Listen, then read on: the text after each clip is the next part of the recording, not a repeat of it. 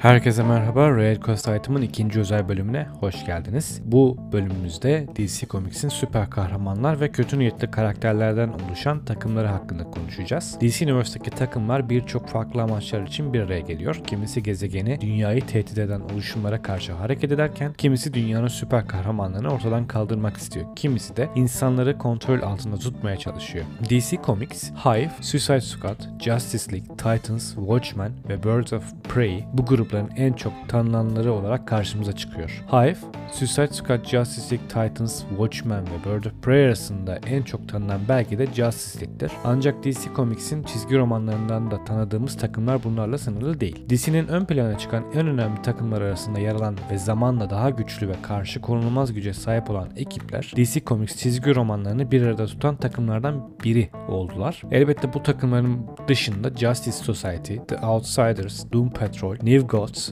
ve Green Lantern Corps gibi takımlar da var. Şimdi bahsedeceğimiz içerik başta Hive olmak üzere DC Comics çizgi romanlarını şekillendirmeye devam eden Justice League, Titans, Suicide Squad, Watchmen ve Birds of Prey'in kökenlerine inmektedir. Şimdi hep birlikte bu takımlar hakkında derin bilgiler edinmeye başlayalım.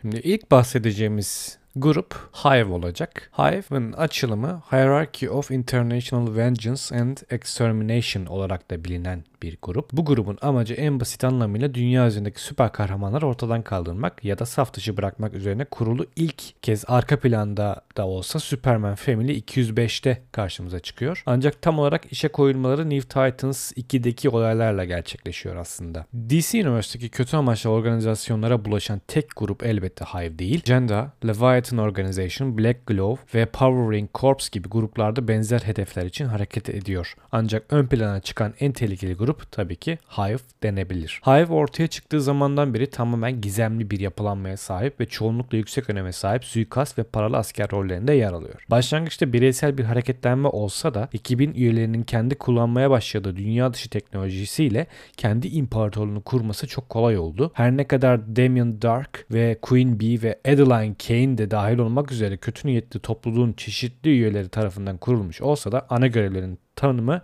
hep aynı kaldı. Hive Master yetki sahibi bir kadını kendi tarafına çekti. Council of Seven olarak bilinen 7 yöneticiden oluşan bir çember kurdu. Council of Seven'ın kimlikleri de aynı şekilde bilinmiyordu. Küflenmiş yeraltı figürleri koalisyonu olmaktan kurtulan grup kötü niyetle uygulamalarını da aynı oranda artırdı tabii ki. Hive bilim insanlarından eğitimli suikastçılara kadar birçok yetenekli üyeden oluşuyor. E, bu ekibin üyeleri süper kahramanları ortadan kaldırmaya istekli olmasına rağmen Hive sık sık Teen Titans'ın da dikkatini çekiyor ve bu nedenle ekibin en büyük rakibi Slade Wilson olarak da bilinen Deathstroke ile birlikte düzenli olarak çalışıp Titans'ı ortadan kaldırmayı hedefliyordu. Böylece Hive Master Justice League'e katılacak kadar güçlü olmadıklarını düşünmekten vazgeçip bir şanslarının olacağını da düşünüyorlardı. Şu ana kadar 7 kişiden oluşan konsülde kimliği ortaya çıkan tek kişi Wonder Woman'ın eski düşmanı Profesör Torgo'dur. Birçok gizli grup gibi Hive'da gücünü ve nüfuzunu tam küresel hakimiyet kazanmak için kullandı. Yeraltı dünyasındaki itibarlarını güçlendirmek için süper kahraman topluluğunun üyelerini ortadan kaldırarak kendileri için bir isim yapmaya karar verdiler. Hive Mistress bir süre sonra eşini öldürüp organizasyonun kontrolünü tamamen ele geçirdi. Her ne kadar delice hareket etse de eşi gibi güç sahibi oldu.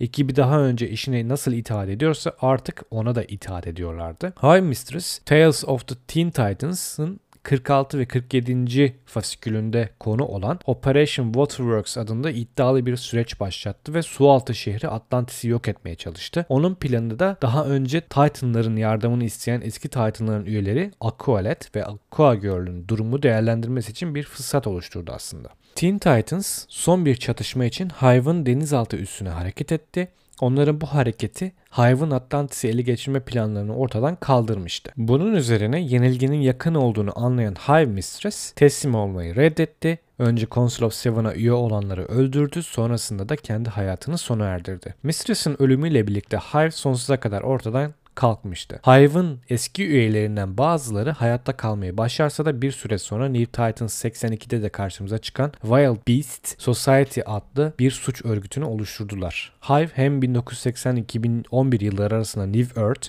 hem de 2011'de başlayan Prime Earth'te yani New 52'de DC Comics çizgi romanlarında da işlenmiş oldu. Şimdi konuşacağımız ikinci grup Suicide Squad. New Earth'taki adıyla Suicide Squadron. Captain Boomerang, Deadshot, Harley Quinn ve Killer Croc dendiğinde hemen akla ilk Suicide Squad geliyor değil mi? Ancak bilinmesi gereken bir şey daha var. Her ne kadar karşımıza daha çok Prime Earth'taki Suicide Squad çıkıyor olsa da kökenleri Şubat 1959'da yayınlanan Brave and the Bold'un 25. fasikülüne kadar dayanıyor. İşte o zamanlar Suicide Squad, Bronze Tiger, Count Vertigo, King Faraday, Multiplex, Nightshade, Rick Flag virtüözle tanınıyordu. Süper kahramanların çözüm olmadığı bazı aşırı durumlarda aşırı önlemler alınması gerektiğinde Suicide Squad hemen akla gelirdi. Amerikan hükümeti için ağır ceza gerektiren görevler karşılığında riski yüksek işler yapan, işlerine tutuklu da diyebileceğiniz kötü karakterlerden oluşan bir ekip olarak bilindi. Resmi olarak Task Force X adıyla tanınan takımın eylemleri aslında gizliydi ve onlara göre hep de öyle kalmalıydı. Komutanları organizasyonu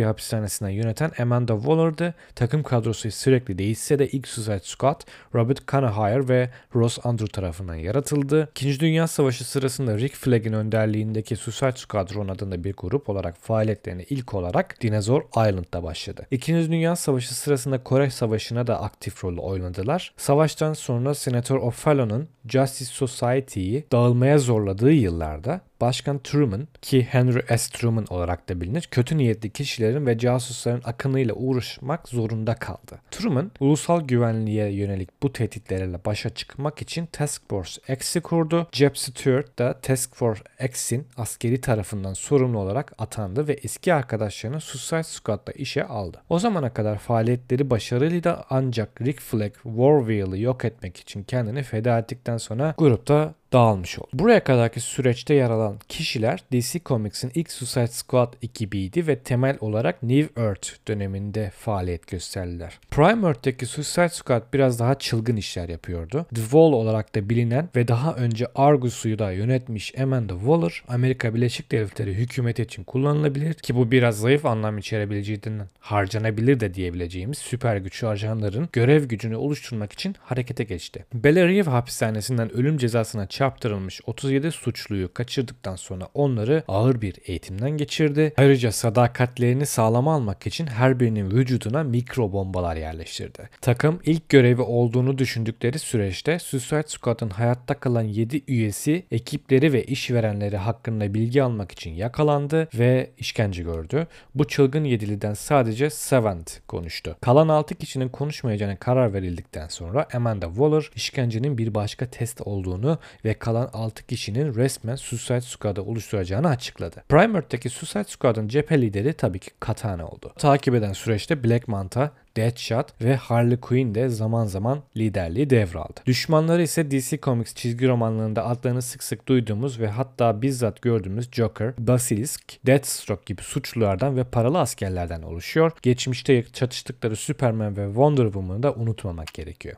Evet şimdi geldik en popülerine. Justice League ya da Justice League of America. DC Comics'te adını şu dönemde en çok duyduğumuz takım Justice League olabilir. Ancak onlar da sanıldığı kadar yeni değiller. İlk olarak Brave and the Bold'un 28. fasikülünde karşımıza çıktılar ve hala devam eden bir seri içerisinde çizgi romanlarını okumaya devam edebiliyoruz. Justice League dünyanın en güçlü kahramanlarından oluşan bir kuvvet olarak DC Universe'ün en güçlü ve en önde gelen süper kahraman ekibidir. Her türlü yaşamın koruyucuları olarak hareket ederler. Ancak bu sadece içerisinde yaşadıkları dünyanın değil boyutlar arası ve doğaüstü tehditlere karşı da ilk savunma hattı olarak her zaman hazır bulunurlar. Yıllar boyunca birçok üye bu takımda yer alsa da orijinal grup Batman, Superman, Wonder Woman, Flash, Aquaman, Green Lantern ve Martian Manhunter tarafından kuruldu. Takım ilk kez White Martians'ın dünyayı istila etme girişimleriyle birlikte Flash'in, Martin Manhunter, Superman, Batman, Robin,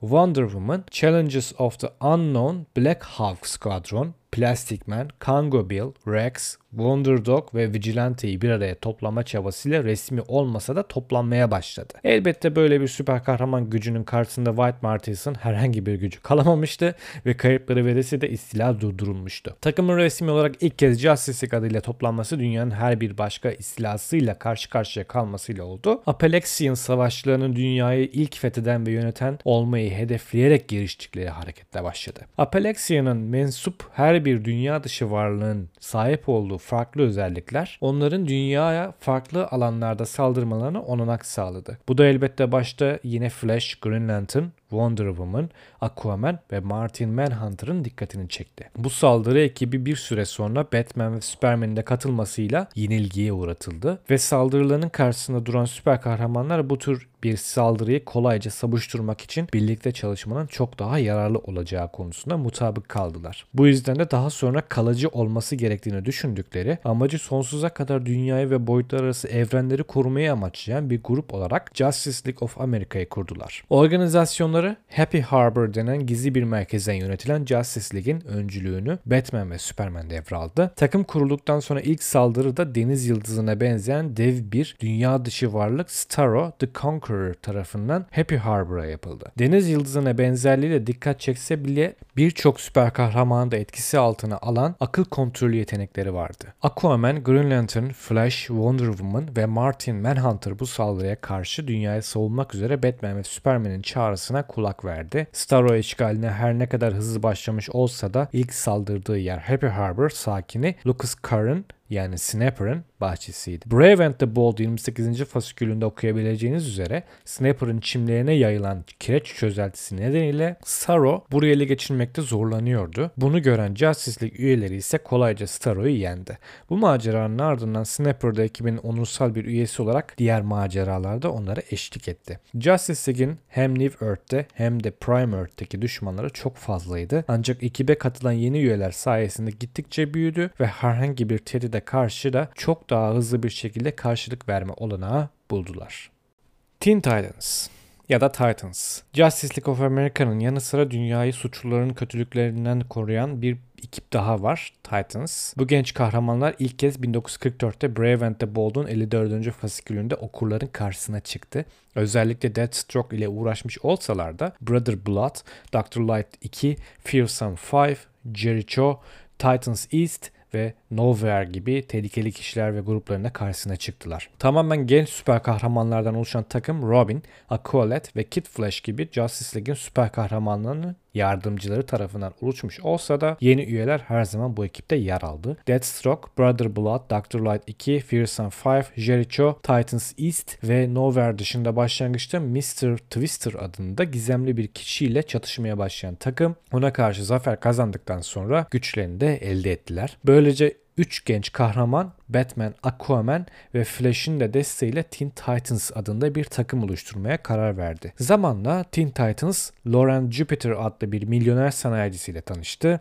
Jupiter, genç kahramanların takım dinamiği içinde çalışmasına yardımcı olmak için tasarlanmış bir eğitim programı hazırladı. Bu eğitim programına uyarak hareket etmeye başlayan Titans, Jupiter'ın vasiyeti altında çalışmayı kabul ettiler ve sonunda takımın bir parçası olacak. Çok sevilen ve tanınan Raven, Starfire, Superboy, Solstice gibi birçok kahramanla tanıştılar ve ekiplerine dahil oldular.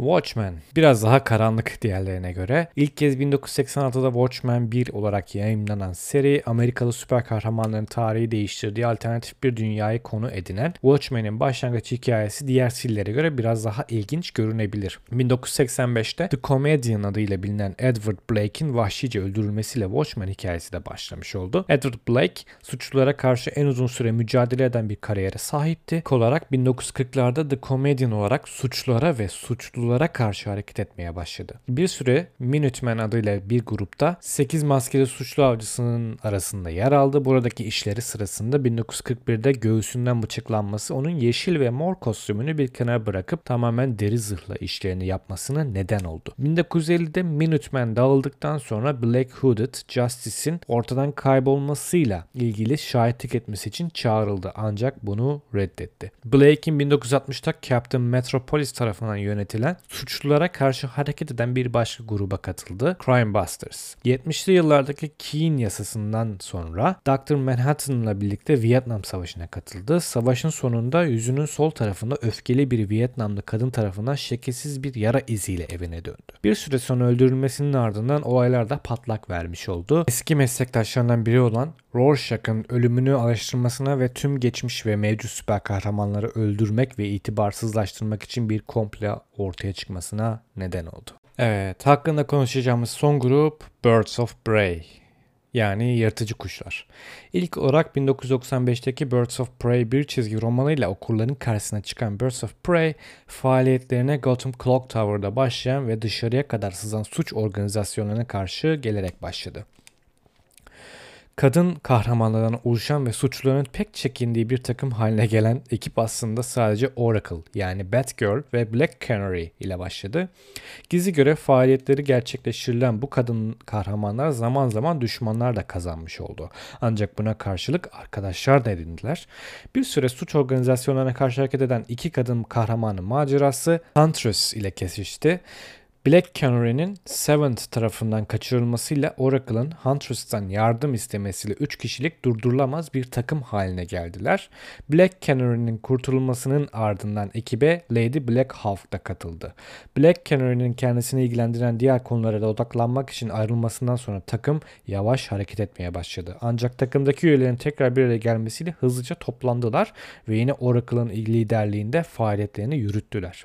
DC Comics çizgi romanlarını okuduktan sonra dolaylı yoldan bahsettiğimiz bütün kahramanları da tanımış olursunuz aslında. Bu takımların serilerini tek tek de okuyarak hepsi hakkında derin bilgiler öğrenebilirsiniz. Her birinin evreni farklı olsun ya da olmasın hepsi kendi evrenlerinde özel güçlere sahip ya da sahip olduğu fiziksel yetenekleriyle aklını iyi kullanarak bir şeyler yapmaya çalışıyor. Çizgi roman karakterlerini özel yapan da kendisini aynı dünyadaki diğer karakterlerden ayırmaktır. Bunu da bir konuda uzmanlaşarak yapıyor ve bu gruplar birbirlerini bulup birer takım oluşturmaya başlıyorlar. Hal böyle olunca da bizlere o yetenekli sanatçıların elinden ve zihninden çıkan eserleri okumak kalıyor. Belki harika eserler bizlere de örnek olmalı ve en azından bizim yaşadığımız dünyadaki fiillerimize şekil vermelidir. Doğruyu veya yanlışı kişiye göre belirleyemezsiniz. Eğer bir karakteri kendinize yakın buluyorsanız bu sizin hayal gücünüzü de geliştirebilir. Neticede bir şeyler üretebilmek için bu tür şeyleri her zaman incelemek gerekiyor. Ne mutlu bizlere üzere ki inanılmaz çizgi romanların yapıldığı dönemlere erişme imkanı buluyoruz. Rare Quest Item'ın özel bölümünün ikinci bölümünden şimdilik bu kadar. Dinlediğiniz için çok teşekkürler.